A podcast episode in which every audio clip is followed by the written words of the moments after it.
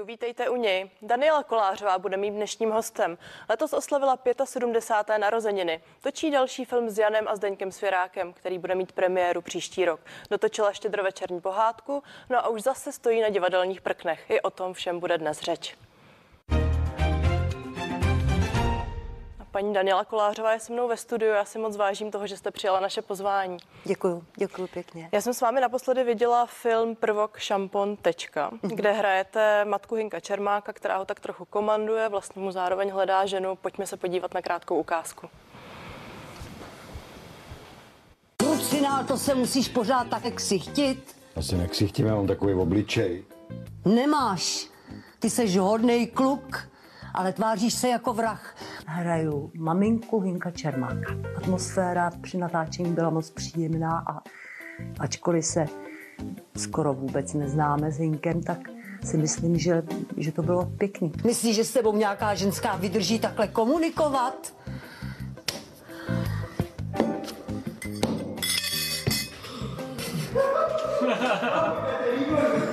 jako to mateřství má takový určitý znaky společný, myslím všem maminkám, který si přejou, aby jejich syn konečně už si našel nějakou ženskou, aby byl sdílný, když se ho na něco ptá, aby se choval jako hezky normálně. Myslím si, že to mají většinou maminky společně. Stokrát jsem ti říkal, ať se hlavně nepokoušíš mě s někým seznamovat. Ale to je Irenka, ona je hrozně fajn.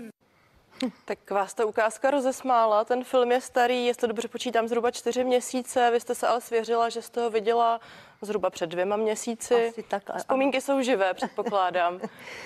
tak eh, já jsem, protože jsme se potkávali jenom s Hinkem, že jo, v tom ateliéru, tak jsem neznala, teda znala jsem scénář, ale neviděla jsem ty ostatní příběhy těch eh, kolegů, tak jsem byla ráda, že se mi to pospojovalo. Tak výsledek je takový, jaký teď viděl i náš divák. Eh, já jsem si tu ukázku půjčila záměrně, protože vy sama máte dva syny. Jste taková matka? Ale tak já jsem se jim snažila samozřejmě do toho ne ne, ne, nežvanit, ale tak samozřejmě člověk čekal jako vždycky, eh, jakou partnerku si přivedou a jak to, jako aby to fungovalo i mezi námi, tak ale ne, takhle jsem na ně netlačila.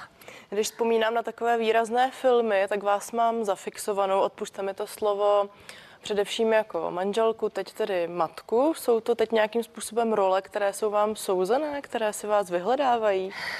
No tak to je věková záležitost, že jo, to už naivky hrát nemůžu. tak ty manželky, matky, no a babičky. Já teď pochopitelně narážím na to, že budete opět eh, na filmovém plátně manželkou Zdeňka Svěráka v chystaném filmu Betlémské světlo, který má jít do kin, jestli nemýlím, eh, na jaře příštího roku. Na co se můžeme těšit? No to je, eh, jak jsem se dozvěděla, z povídek Zdeňka Svěráka, jeho syn Honza, vlastně vytvořil, pospojoval ty povídky některé a vytvořil nich scénář. A já vám to nemůžu prozradit, protože eh, ta poenta je nádherná. A není to vůbec jako vánoční příběh nebo doslova a do písmene, ale jsou to, jsou to lidi, no, lásky, rozchody a tak dále, prostě všecko normální, co zažíváme každý někdy v nějaké podobě ale má to, eh, má to úžasnou poentu. Tak na pointu si musíme počkat. Ano, ano. Mně pochopitelně přijde atraktivní to opětovné spojení a vytvoření páru se Zdeňkem Svěrákem, protože vy jste se potkali ve stejných rolích vlastně už ve filmu Vratné láhve nebo dříve na filmu Na samotě u lesa. Ano. Eh, jak se ta, ty vaše společné role toho manželského soužití eh, na plátně vyvíjí po tolika letech? Jak na sebe reagujete, jak na ně navazujete? No tak jako především nám jako naskakují oběma roky a e, ty problémy se tím pádem i trošičku proměňují.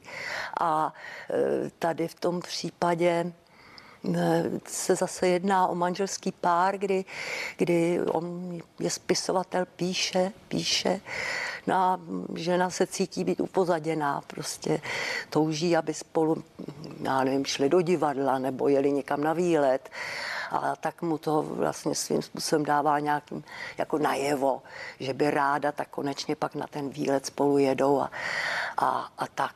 A nebylo to tak trochu i v těch vratných láhvích? Já se ptám proto, zdali vám Jan Svěrák tu roli už nějakým způsobem vlastně daroval uh, a ušitou na míru, nebo si vás našel až posléze? Jak tohle funguje? Ne, ne, ne, nevím, nevím, jak v tomhle případě, ale vím, že loni eh, v září mi zatelefonoval, že mi pošle scénář k přečtení a, a tak jsem si ho přečetla a pak jsme se domluvili, že teda až dodělají konečnou verzi, takže ji dostanu a že počítají, že by na jaře se to začalo vlastně realizovat, to natáčení. Konkrétně s, se Zdeňkem Svěrákem jste přátelé? Nebo je to spíš to filmové kolegiální tak spojení? Spíš to kolegiální, jako nedá se říct, že bychom byli přátelé, ale myslím si, že si jako lidi dobře rozumíme, takže, takže je to vždycky fajn. Já pochopitelně nechci zabíhat do detailů, mě spíš i zajímá to, jak na sebe pak člověk eh, reaguje, když má sehrávat právě to manželské soužití. Vůbec se nebavím o intimnostech, ale zda přispívá Rozumím. té roli, když se lidé znají v soukromí nebo pak na ní zkrátka no, jen profesionálně podstatě, zareagují. Eh, tam ty situace vlastně v tom scénáři jsou jasně vymezené, jo. No a protože je důvěrně znáte, tak eh, se nemusíte do ničeho tlačit. Takže se můžete vlastně vlastně svým způsobem chovat naprosto přirozeně ale je to i v tom partnerství vzájemném s tím Zdeňkem, že eh, když dobře rozumíme té situaci, tak na ní taky adekvátně reagujeme a, a mm, není, to, není to žádné přemáhání nebo ani exhibice, prostě je to reál. A jak se vám naopak pracuje s Janem Svěrákem, s režisérem, s Janem Svěrákem mladším? Ano, no tak jako to, co je člověk nesmírně ocení, je štáb, jakým se Honza obklopuje, protože to jsou profici sehraný, prostě každý dělá to, co má a vlastně vytváří tu, jakoby tu zákulisní atmosféru e, pro to natáčení, tak aby, aby všechno klapalo v, a bylo to v pohodě a v klidu, což ne, ne vždycky se podaří, ale, ale mm, myslím si, že si ten Honza Svěrák tohle to dobře vybudoval, to zázemí. Tak a já vás teď tady pozoruji, vy působíte klidně, rozvážně. Vybavuji si onu roli právě třeba z těch vratných láhvích, kde jste měla být lehce výbušná, nebo viděli jsme ostatně reakce na Henka Čermáka.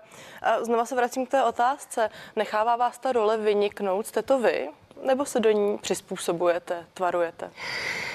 No tak ale třeba v případě e, s tím Hinkem, tak máte právě něco odžito, jo, i se svými vlastními dětmi.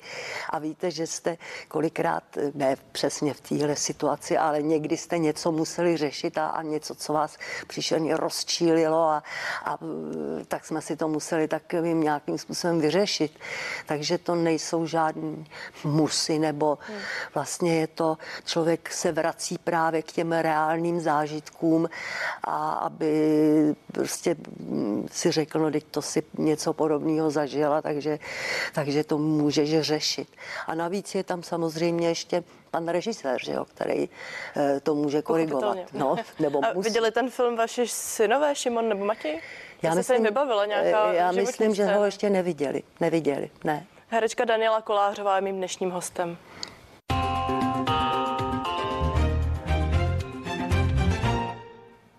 Letos na podzim běží konečně snad plně divadelní sezóna. Jak to teď vypadá v divadlech? No je to takový, jako e, lidi chodí, ale mm, není to jako úplně stoprocentní, jo? jako třeba ve studiu 2, což je veliké hlediště s balkónem, tak e, mm, ta návštěva je tak těch 80 5%. Jo? Jsou tam pár míst dole volných a balkon byl úplně téměř prázdný. Takže je vidět, že eh, jako někteří lidi ještě váhají, jestli, jestli mají nebo nemají. Tak jak uvidíme. Se, pardon, jak se cítíte vy na, na divadelních prknech?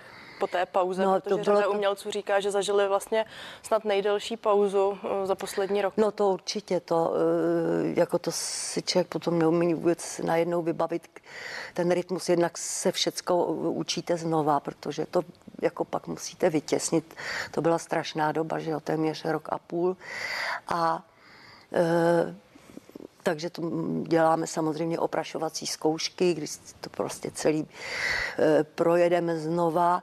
No ale pak stejně máte večer trému třeba jako na premiéře po takové době. Prostě je to jako, mm, jako premiéra, jdete jakoby do nejistoty, protože ta pauza nás všechny prostě vyhodila z rytmu. Jo? A já jsem si pak doma říkala, Ježíši Kriste, jak já se budu líčit, jak se budu patlat. Teď jsem to celý zapomněla. A, To mě zajímá, jak se to projevovalo, když jste vypadla z rytmu. Co jste dělala? No tak eh, hlavně jsem tehdy odjela mimo Prahu ven a zabývala jsem se přírodou, pokud to šlo, protože tady bylo všecko vlastně mimo teda obchodů s potravinama zavřený. No a vlastně tak jsem se zachraňovala v té přírodě procházkami a, a, a, něco jsem se snažila dělat, pokud to ještě třeba brzo z jara šlo a tak. Tak ehm, tak jsem prostě pendovala mezi, mezi Prahou a tím venkem a e, tak se člověk prostě jako nutil, no a pak řešíte samozřejmě normální věci týkající se domácnosti a tak dále, ale ehm, bylo to dlouho, bylo to jakoby k nepřežití. A já právě narážím na to, zda jste se pak nedostala do té opačné fáze, kdy jste si řekla, a já už vlastně možná chci zůstat v tom klidu, v tom pomalém tempu. Ale ani ne, protože vlastně se člověku, ať si to přizná nebo nepřizná, tak se vám stýská. Eh, Po těch představeních některých určitě a hlavně eh, vypadnete z té izolace, jakoby, jo, jdete mezi, mezi, mezi přátele, mezi kolegy a mm, strávíte vlastně už od rána to máte v hlavě, že, že se to bude realizovat a že si řeknete, co, jak to kdo prožil, jak to kdo zažil, všecko, protože jsme mohli komunikovat jedně, já nevím, telefonem nebo mailem nebo tak. Ona ta moje otázka bude znít velmi banálně, přesto na řadu lidí v té nejtvrdší lockdownové eh, uzavírací době dopadl opravdu splín. Bylo vám smutno? Ale tak určitě byly dny, kdy ano, to eh, se prostě ty nálady střídaly, ale já se snažím si na sebe pořád vymýšlet nějaký programy, nějakou činnost, abych eh, se do toho nezavrtala, no, aby mě to nepřemohlo. Eh, Já se omlouvám, že se ptám možná příliš intimně, protože eh, vy jste i v médiích přiznala, že vlastně mm, máte za sebou pět relativně těžkých let i po odcházení vašeho manžela, režiséra Jiřího Ornesta. Nebylo to teď v tomto ob- období, byť po té pauze, ještě těžší? Bylo, protože um, eh, když odcházíte, já nevím, zkoušet dopoledne do divadla a večer jdete hrát, tak eh, eh, nemáte tolik času, jako se o tom všem přemýšlet. No ale pak, když jste v tom bytě odsouzená být celé dny, tak tam to na mě padá do dneška prostě. Tak eh, A když jste říkala, že jste utíkala do přírody, tam jste našla nějakou útěchu. ano, tam, tam si to člověk, to je pro mě, pro, to je pro mě, příroda je pro mě kostel. To je moje modlitba a, a mám pocit, že tam mám s nějaký smysl, prostě, že taky tam ty práce, které uděláte, tak jsou hned vidět, můžete si na ně dokonce šáhnout. Kdežto tohle, to jsou vnitřní záležitosti a ehm, musíte si mm, pořád opakovat, že eh, že to za vámi vlastně a protože mě, já bojuju s pocitem vlastně dodnes, že vlastně i s tím trápením, kterým jsme procházeli, naštěstí doma, ne, ne, ne jenom v nemocnicích, tak eh, že bych to radši uvítala, než vlastně ten konec, který nastal. Takže mezi tím já se zmítám, no, ale, ale myslím si, že snad už to nejhorší mám za sebou. Doplním, že váš manžel umíral na rakovinu, umíral doma a tímto děkuji za upřímnost, otevřenost. Eh, Nebuďme pesimistické. Je listopad, je pošmurno, myslím, že každý má svých starostí dost. Pojďte nás na něco pěkného pozvat do divadla.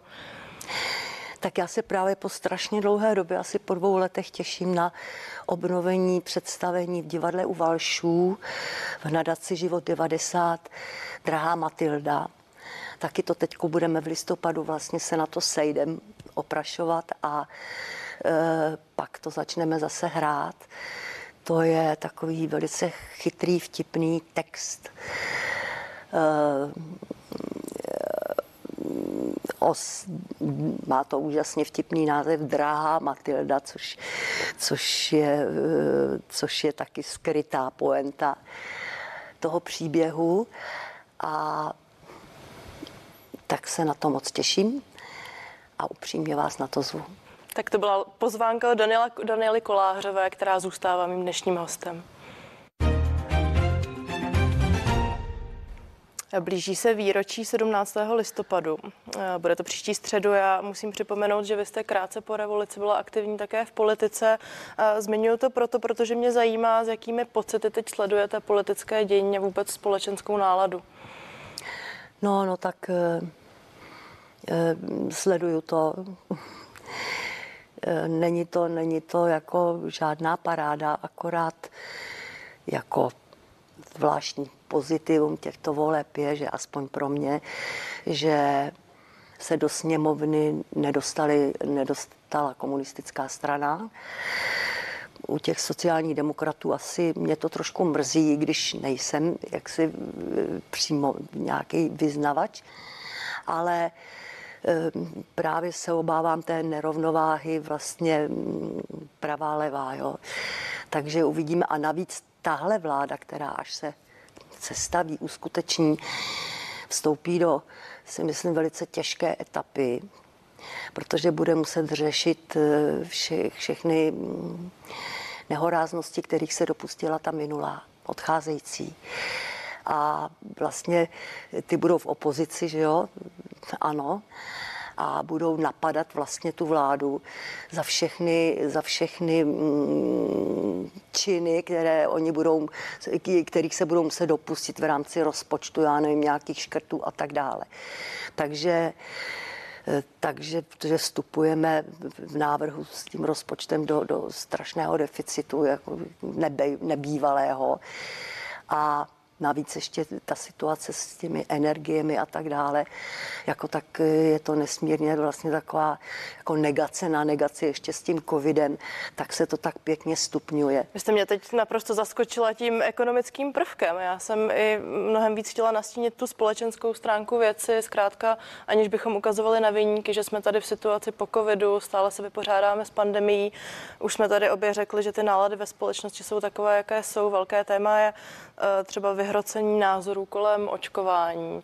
A já se vás naprosto na férovku dovolím zeptat, jaký byl váš názor na očkování? Já jsem pro očkování, já jsem třikrát očkovaná a poslouchám na to debaty i na Rádiu Plus, kde byl včera pan doktor Hešel a ten to vyjádřil velice pregnantně. Prostě, že chápe, že jsou někteří odmítači očkování, ale v tom případě, když by se, jich, se jim to přihodilo a dostali tu, prošli tou těžkou variantou eh, covidovou, tak by si tom tu léčbu měli platit. Ale ten náš zdravotní systém je nastavený na solidární eh, principu, kdy se všichni přispíváme eh, do toho zdravotního systému Čili máme zaručenou péči, ať tak či onak. A to je vlastně nefér, protože když teda odmítám být solidární, tak by si to skutečně teda měli potom tu, tu péči platit ty lidi sami. Jo, když chápu to stanovisko, nechci se očkovat, ale v tom případě, že se to prostě stane, což se může stát, že to nikdo nevíme, tak bych byla proto, aby si to platili sami. Rozumím, díky za názor. Eh, řada i umělců vlastně upozorňuje dost hlasitě na to, že takovou ztrátu svobody jako za covidu nezažili eh, ani za komunismu. Já to úplně neposoudím, proto se ptám vás, vidíte tam tu paralelu?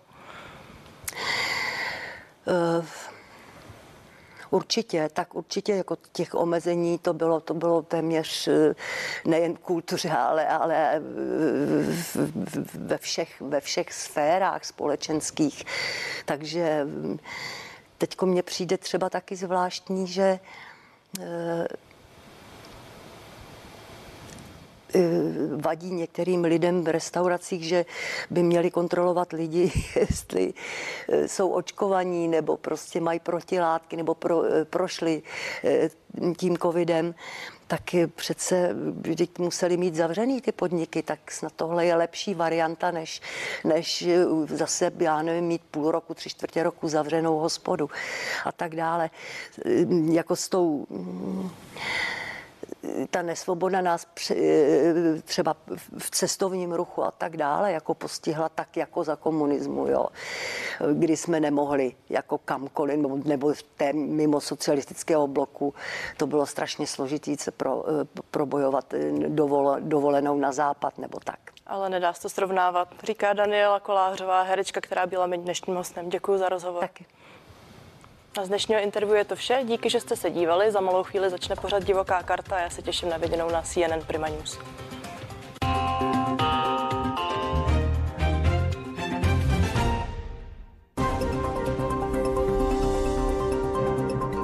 Kriminální kauzy a nebezpečné situace, do kterých se nechcete dostat, ale i vaše radosti a starosti, zprávy od vás i pro